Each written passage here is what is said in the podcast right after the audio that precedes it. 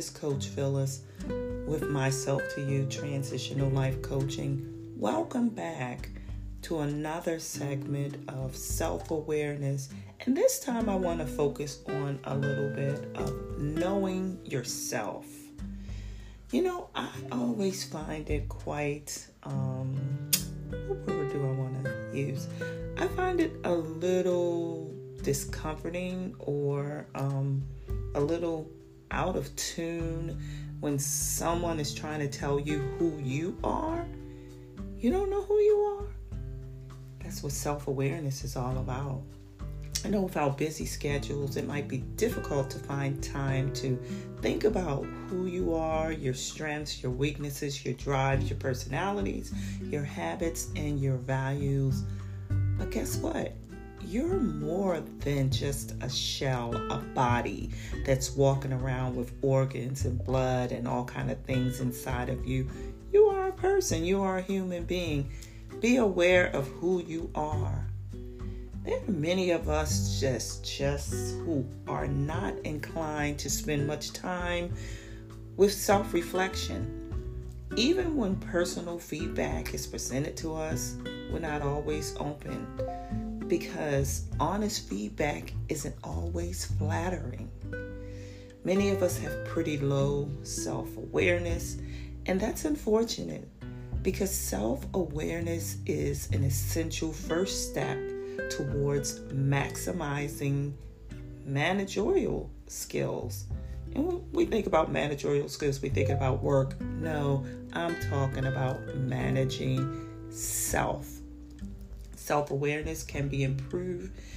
Uh, it can improve our judgment.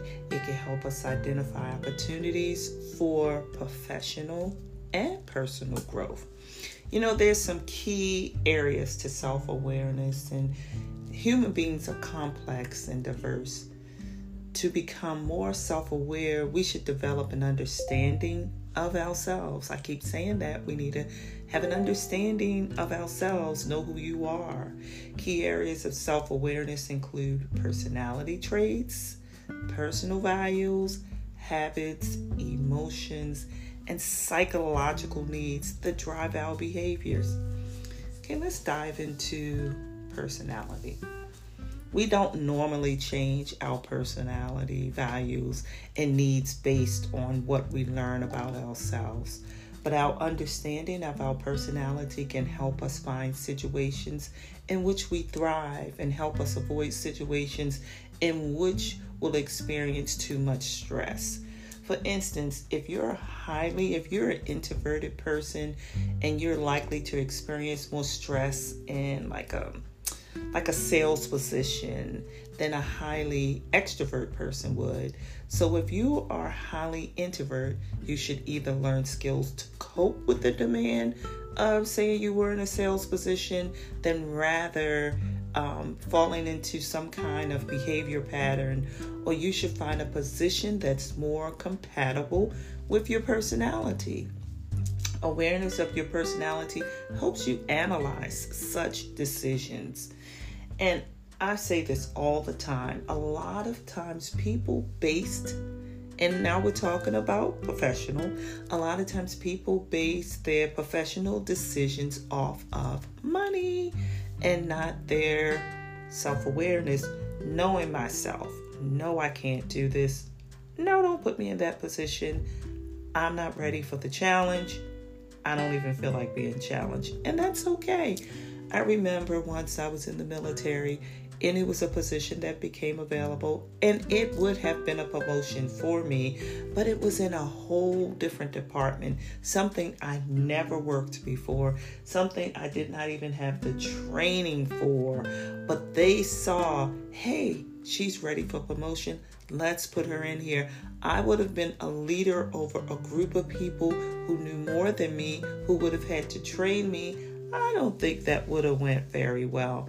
So I declined the position because I wanted more training in that area so that I could go in and be not just proficient, but be beneficial to the group, to lead the people that's looking up to me as the leader. I knew myself. Yes, it would have been a great income increase for me, but it would have also been a great stressor and headache for me because I would have been put in a predicament that I would have worked harder than the gain of the increase that I would have gotten because I would have had to do some studying at an accelerating rate that I didn't need, nor was I ready for. So that was just a bit of a self awareness that I remembered going through years ago. Another key area is values. It's important that we know and focus on our personal values. For instance, if you first uh, if your first priority is being there for your children or your relationship with God, it is very easy to lose sight of these these priorities on a day-to-day, moment-by-moment basis during the workday. So many problems and opportunities arise that our list of things to do can easily exceed the time we have to do them. Since few or if any of these things pertain to what we value most, it's easy to spend too much time on low priority activities. When we focus our values, we are more likely to accomplish what we consider most important. And my value is my children, is my family, and my relationship with God. And that is something that is a priority to me. It is such a priority to me that I set time early in the morning. And sometimes I'll post things early in the morning, and people say, Are you not sleeping? Yes, I have an agenda.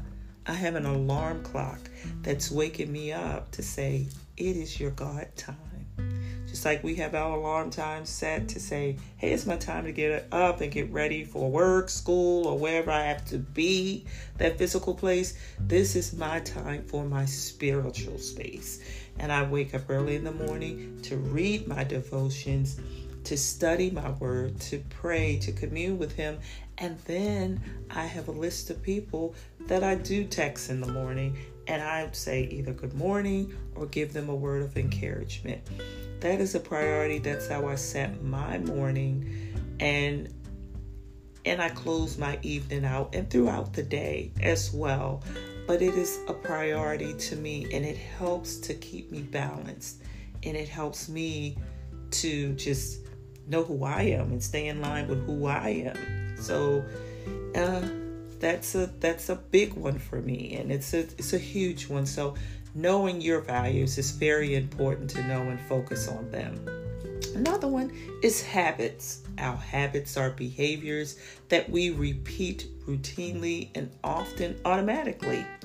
Although we would like to possess the habits that help us to interact effectively with managing others, we can probably all identify at least one of our habits that decrease us effectively.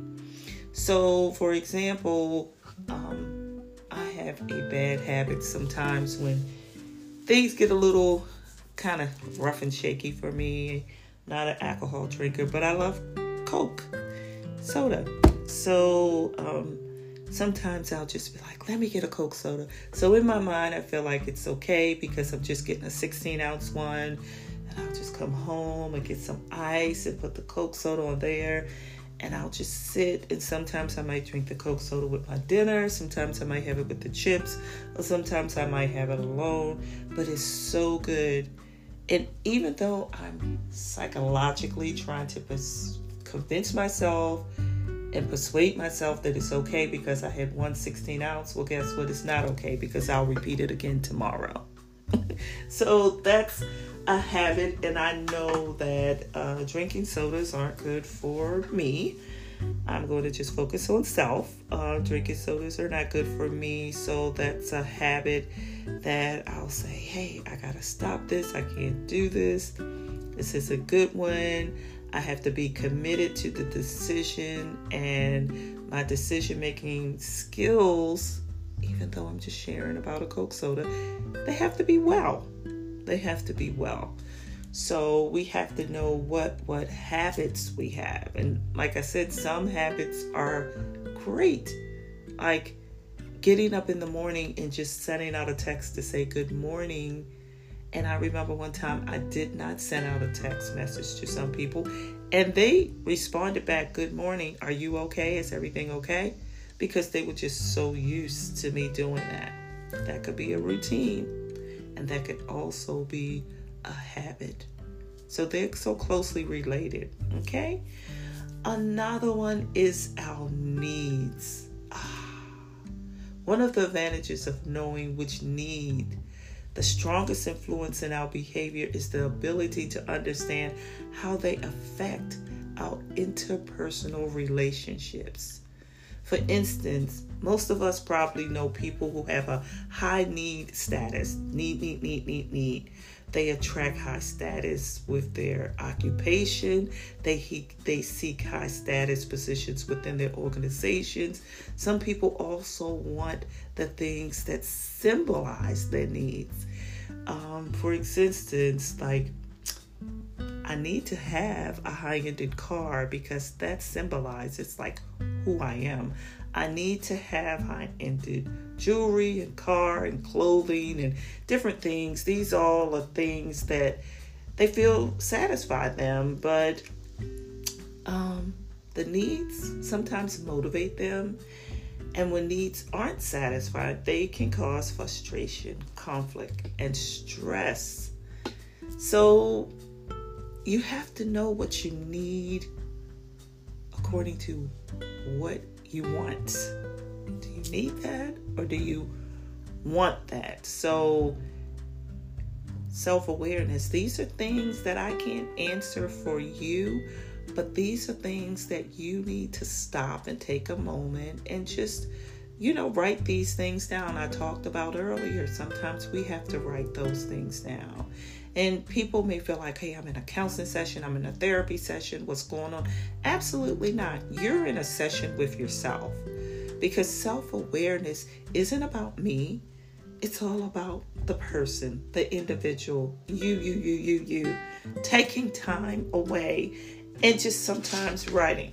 And I mentioned earlier as well, journaling.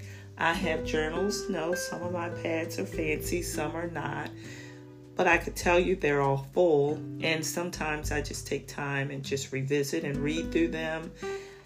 But even when I'm writing, I don't just write to write. I write and I like to go back and revisit. And if things are completed or I feel that I have mastered or I have, you know, touched upon what I have written, I will actually either highlight or I will write next to it, thank you, God, that I finished it because I'm I'm proud of myself and I know myself and what I want. Another key factor are our, are our emotions. Emotional self awareness has become a hot topic of discussion recently because it is one of the five facets of emotional intelligence. Understanding our feelings, what caused them, how they impact our thoughts and our actions is emotional awareness. If you were once excited about your job, but not excited now, can you become excited again?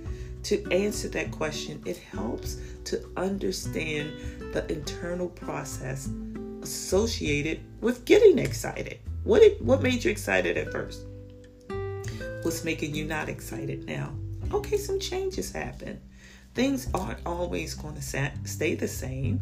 We understand that changes happen, and we understand that sometimes when change happens, challenge happens. When challenge happens, stress comes in. When stress comes in, frustration comes in. Okay, so now we have to understand how to balance that, right? We have to understand how to balance that. That sounds simple, but sometimes it's not. But we are the ones that we have to get a clear understanding. Here's an analogy. I think I know how my car starts.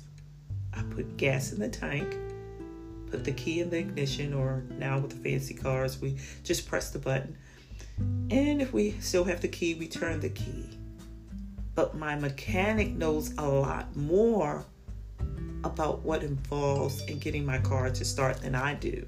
He knows what happens under the hood. My mechanic is able to start my car on any occasion when I'm not because he understands the internal process. That's similar.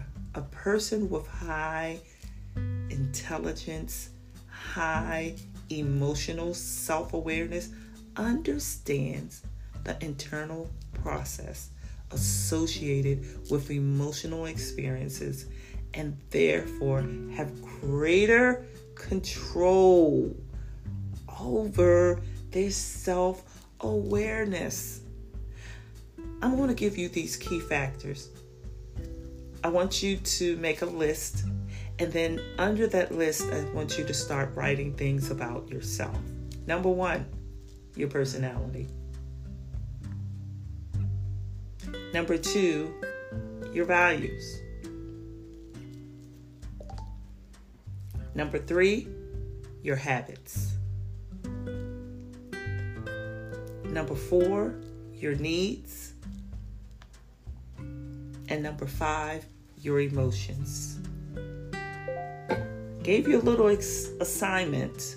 I hope you will take the time to do it. And I hope when you take the time to do it, you don't seek help from others. Once you take the time and be quiet, it may take you five minutes, may take you five hours, it may take you five days. It may take you writing them and revisiting them. It may take you just a lot of time. Because now you're diving deep, you're doing some internal thinking you're doing internal thinking. Remember those times when you got mad, or you got upset, or you got frustrated? Um, it could have been you got frustrated because you dropped something as an object. But it could be upset because you got upset because a person added to. So know the difference. Know the difference of the things that make you upset opposed to the things that involve others. And that's what we want to focus on when we're talking about self awareness. Self awareness is being aware of how do I fit into that puzzle when now I'm merging into the world with other people. And things are said and things are done. How am I reacting? So take a moment, breathe, find a place that's quiet if you want to play soft music, that's fine, but no TV, no computer, no cell phone, just you, a pen, a piece of paper, a pencil, a piece of paper, and write.